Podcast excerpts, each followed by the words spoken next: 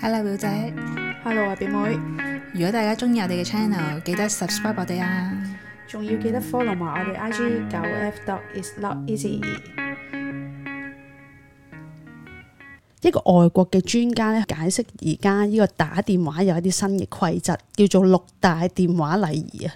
而家應該冇乜人打電話咁，你係用 message 會多啲，會多啲，係會多啲，哦但係工作上會唔會多啲咧？打電話呢一件事，唔會？就算要聯絡翻啲客人都唔會用電話，咁你幾時會用電話？譬如同屋企人會唔會多啲咧？唔會，都唔會。朋友咧，唔會吓真係好少㗎，真係好所以少，即係真係嗰啲傳銷電話 咯，即係問純粹你借唔借錢啊？誒、去大陸睇樓啊咁 樣， 原來而家講電話係同啲騙 子，騙子講電唔話。係你唔可以話人哋騙子，人哦哋，OK，OK 傳銷啫。同埋而家嘅騙子唔係用電話㗎，啊，係喎 message 㗎咩嘛咩都得嘅喎，係係喎咯。嗰日我見到有個人咧，佢即係搭車嘅時候咧，見到隔離嗰個啊我阿都有姨睇到呢個嗰個 IG 幾得意喎，我覺得。俾咗我係睇到嘅時候，我見到個姨啊，會唔會想話俾佢聽啊？定係其實呢一啲咧要去到嗰個 moment 先知嘅，如果唔係你都係亂諗嘅哦係啊啫。所以其實唔好嘥呢啲時間去諗呢啲 嘢。你每日仲有好多嘢關於自己嘅嘢要諗嘅，哦唔好諗呢啲咁無聊嘢。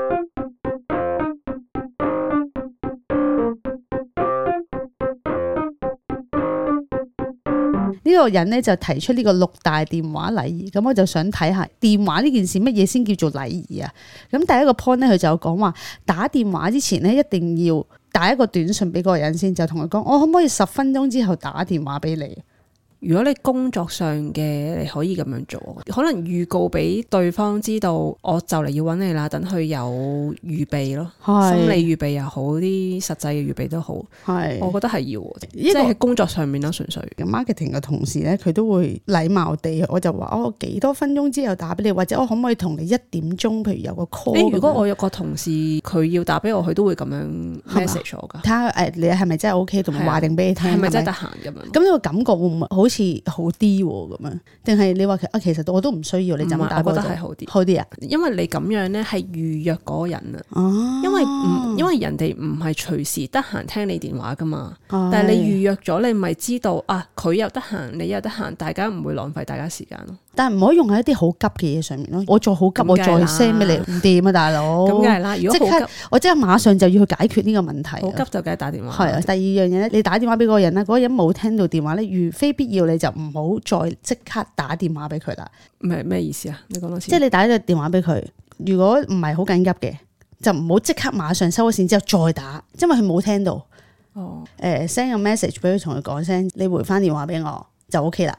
咁如果唔係咧，呢、個動作咧就好似好扯咁樣，通常啲人打完一次冇人聽，再打都係啲好似好急嘅事咯。 係啦。點知一聽到之後就，唉，都係講啲廢話。不過又咁樣講喎，如果你做咗第一步，你已經預約咗噶啦嘛。係，啊我真係一點鐘我打俾你嘅時候，你冇人聽，我應該要再打多次嘅。哦哦係。啦但係如果要有做第一步先，如果冇做第一步，即係好似普通我平時 operation，我打電話俾你講普通嘢嘅。咁如果你冇聽到，我就唔會再打第二次，我會等你打翻嚟咯。係啦，即係咁樣嘅意思應該係。打第嗯我二次又覺得喎可以打第二次，可以啊，因為咧第一次咧會通常都係未意識到個電話啦，想攞嘅時候，哎呀誒停咗哦停咗啦啦已經，跟住你再打第二次咧就即刻可以聽到啦。係啊啊，我覺得可以打第二次，但係唔好打第三次咯， 因為嗰個人真係唔想聽你電話，你打第三次，應該或者佢根本聽唔到咯。即係好似我打你電話咁，其實都唔使打。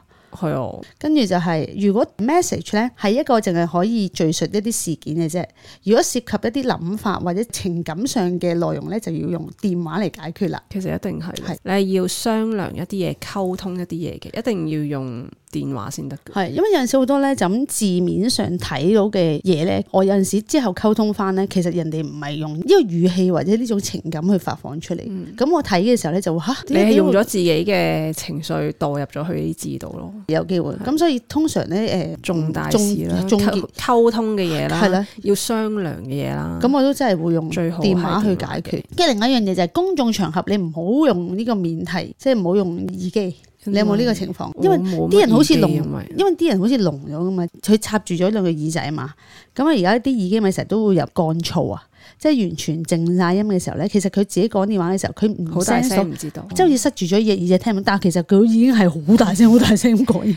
就算我有耳機咧，我都係唔中意用耳機嚟到，即係我唔中意用 hand free 嚟到講電話，嚇哦點解嘅？因為我對於唔知道自己講嘢有幾大聲係冇乜安全感嘅，應該嗯我係要聽到自己講嘢咧先至 OK 哦，咁你嗰啲係唱歌嗰啲要揞住隻耳仔唱嗰啲嚟㗎，即係唱卡拉 OK 嗰啲咧，揞住隻隻耳仔要聽到自己嘅，。我都應該係，唱係啊我都應該係。有啲人就好似我哋呢啲咁肆無除忌憚咁非樣除非係好嘈，本身已經冇人聽你唱 歌啦，咁就冇乜所謂啦。而家講，即係如果大家都係靜靜地唱嘅話，我係希望聽到自己唱咩嘅咯。哦，好似係，我記得你會係啊揞住隻耳仔喎，咁樣啊。哦，我唔知太耐 冇唱歌，都唔知道唔要記得驗證咗。嗯下，我係唔會撳住自己耳仔唱，但係我係中意用 hand free 去講電話嘅，我係唔中意隻手成日都 hold 住部電話去做呢件事。其實因為我係唔會講好耐電話噶嘛，即係唔需要特登要用 hand free 咯，係同咯。埋你係一嚟一係講緊電話，你其實隻手上面係做緊一啲其他嘢咯。如果係，因為我一個嗯 call 通常而家做嘢啊，可能一個 call 講緊係最少可能三十分鐘，最長可能講緊兩個鐘嘅 call。嗯咁 hand free 係好啲嘅，因為你個電話如果成日都貼住你嘅耳仔咧，其實好近你嘅大腦啊嘅。你知唔知手提電話係會令到個大腦個温度上升㗎？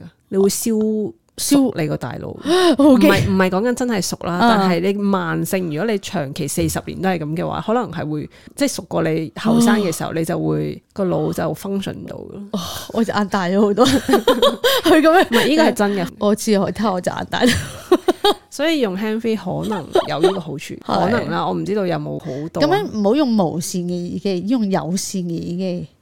因為有線你插住條線，你嗰個耳機係只係連接住條哦線，就唔會有咁多嗰啲係藍牙啊係各樣嘅嘢去做。係可能好啲，可能好我啲最中意用嗰啲有好啊線你。就中 意用，咁你就繼續用嗰啲啦。係啊，第五個就係佢進行呢個視像通話嘅時候咧，就唔好移動或者走動啦。最主要係令到人哋睇到你個樣啦，同埋個身體嘅。同啲 business partner 去開 meeting 咁，梗係唔好啦。係係嗯咁但係如果你平平時只係同公司嘅同事會咁樣做嘅，我又覺得 casual 係可以嗯嘅，即係等於好似係真係一個你現場見面嗰人，你都唔會咁輕易地走開噶嘛。啊，係喎嗯你就算係喎走開都話啊，唔好意思，我去拎杯水先。你就算 Zoom meeting 或者真係真實見面，都應該維持翻相同嘅禮儀噶嘛。跟住佢話如同果埋誒，即係唔好嗰啲唔梳頭啊嗰啲 咯，即係你可以下身着下睡身着褲係，啦但係上身都要換翻件衫咯，醒神啲嘅，係起啦碼即係要尊重翻嗰個場合。即係唔好以為 zoom 咗就即刻係 casual 咗咯。哦係哦啊，我真係有試過 Zoom 嘅時候，真係唔覺意着衫又唔係咁好睇，係就咁笠咗件褸喺個上身嗰度咧。即係你唔可以行開，一行開起身咧，你就會穿布， 即係你會起身，你就會即刻見到你下 面㗎，見到一條褲。會見到㗎。哦，咁你要注意下。係啦，呢個真係要注意下啫。同埋你既然都知道要開 meeting，梗係擺晒啲水啊喺側邊㗎嗯啦，嗯嗯唔係咩？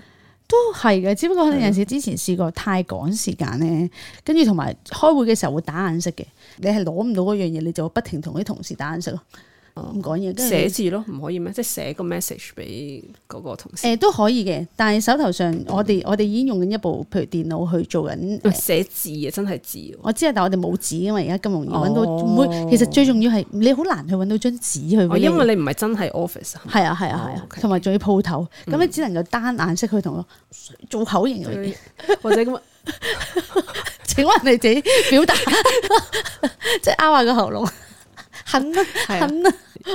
跟住第六個就係誒唔好再用 voicemail， 不嬲都唔係好中意啲人用 voicemail。係啦，同埋有個 friend 咧係好中意用嘅，不過佢都會事先會講嘅，會話：哎呀，唔好意思，我真係唔想打咁多字，所以我都係用 voicemail 得唔得啊？咁樣哦，即係佢會問嘅，佢係預咗一定要咁樣噶啦，哦哦，咁、只哦不過佢會事先話俾你聽咁樣咯。嗯嗯嗯係啊咁都好亦。都亦都會誒覺得唔好意思嘅，即係唔係覺得我奉旨係用 voicemail 嘅。係，但你有冇接觸過一啲人？除咗呢個朋友之後，佢係任何時候都用 voicemail 嘅，但佢唔覺得係有 問題。不過我冇呢啲朋友，但我有見過話好啦，好啦都要用 voicemail，咩料？ 我係有個咁嘅朋友嘅喎，我冇。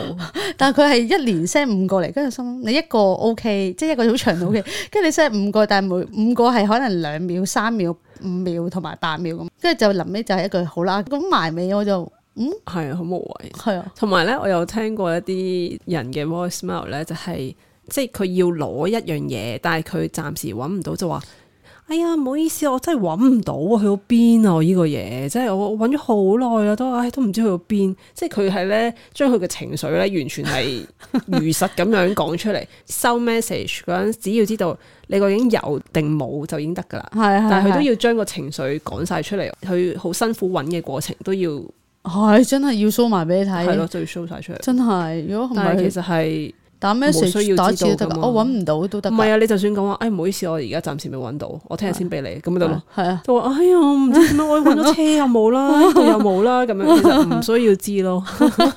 同埋咧，我媽嗰啲咧學識咗咧，而家電話咪語音咁樣錄落去之後，佢講嘢，但係其實佢出嗰啲字嘅，咁咧其實都方便咗好多。但係咧，對於我媽咧，即係大家都知道我媽咪係水上人啦，係哦係咪咪正嘅？哦係啦，咁出嚟嗰啲字咧就一定係唔正唔，正㗎。有陣時你會估佢 到底佢想講咩都幾得意喎。係啊，好可愛噶。 好，誒、唔知大家都用一啲乜嘢嘅方法去同人哋即係做呢個溝通啦吓。咁如果如果可以注意嘅話，其實呢啲都係一啲門面嘅嘢，嗰啲叫咩啊？喺打電話之前打誒十分鐘，即係同你講聲，我覺得呢啲係可以做，亦都唔難嘅，都可以做嘅。但係我覺得唔需要太必要咯。我哋頭先講，唔需要太拘謹唔係於啊我覺禮得節我覺得呢個係呢啲係純粹係 for 參考。有有 business 工作性質有關嘅，我覺得就要跟從嘅，因為呢啲係商業嘅世界係需要呢啲嘅禮儀嘅。咁、嗯但係如果朋友就冇所謂啦。係啦，好咁，如果你哋有啲咩同我哋分享，就我哋去我哋 I G 啦，九 F dot is not easy，多謝大家收聽，拜拜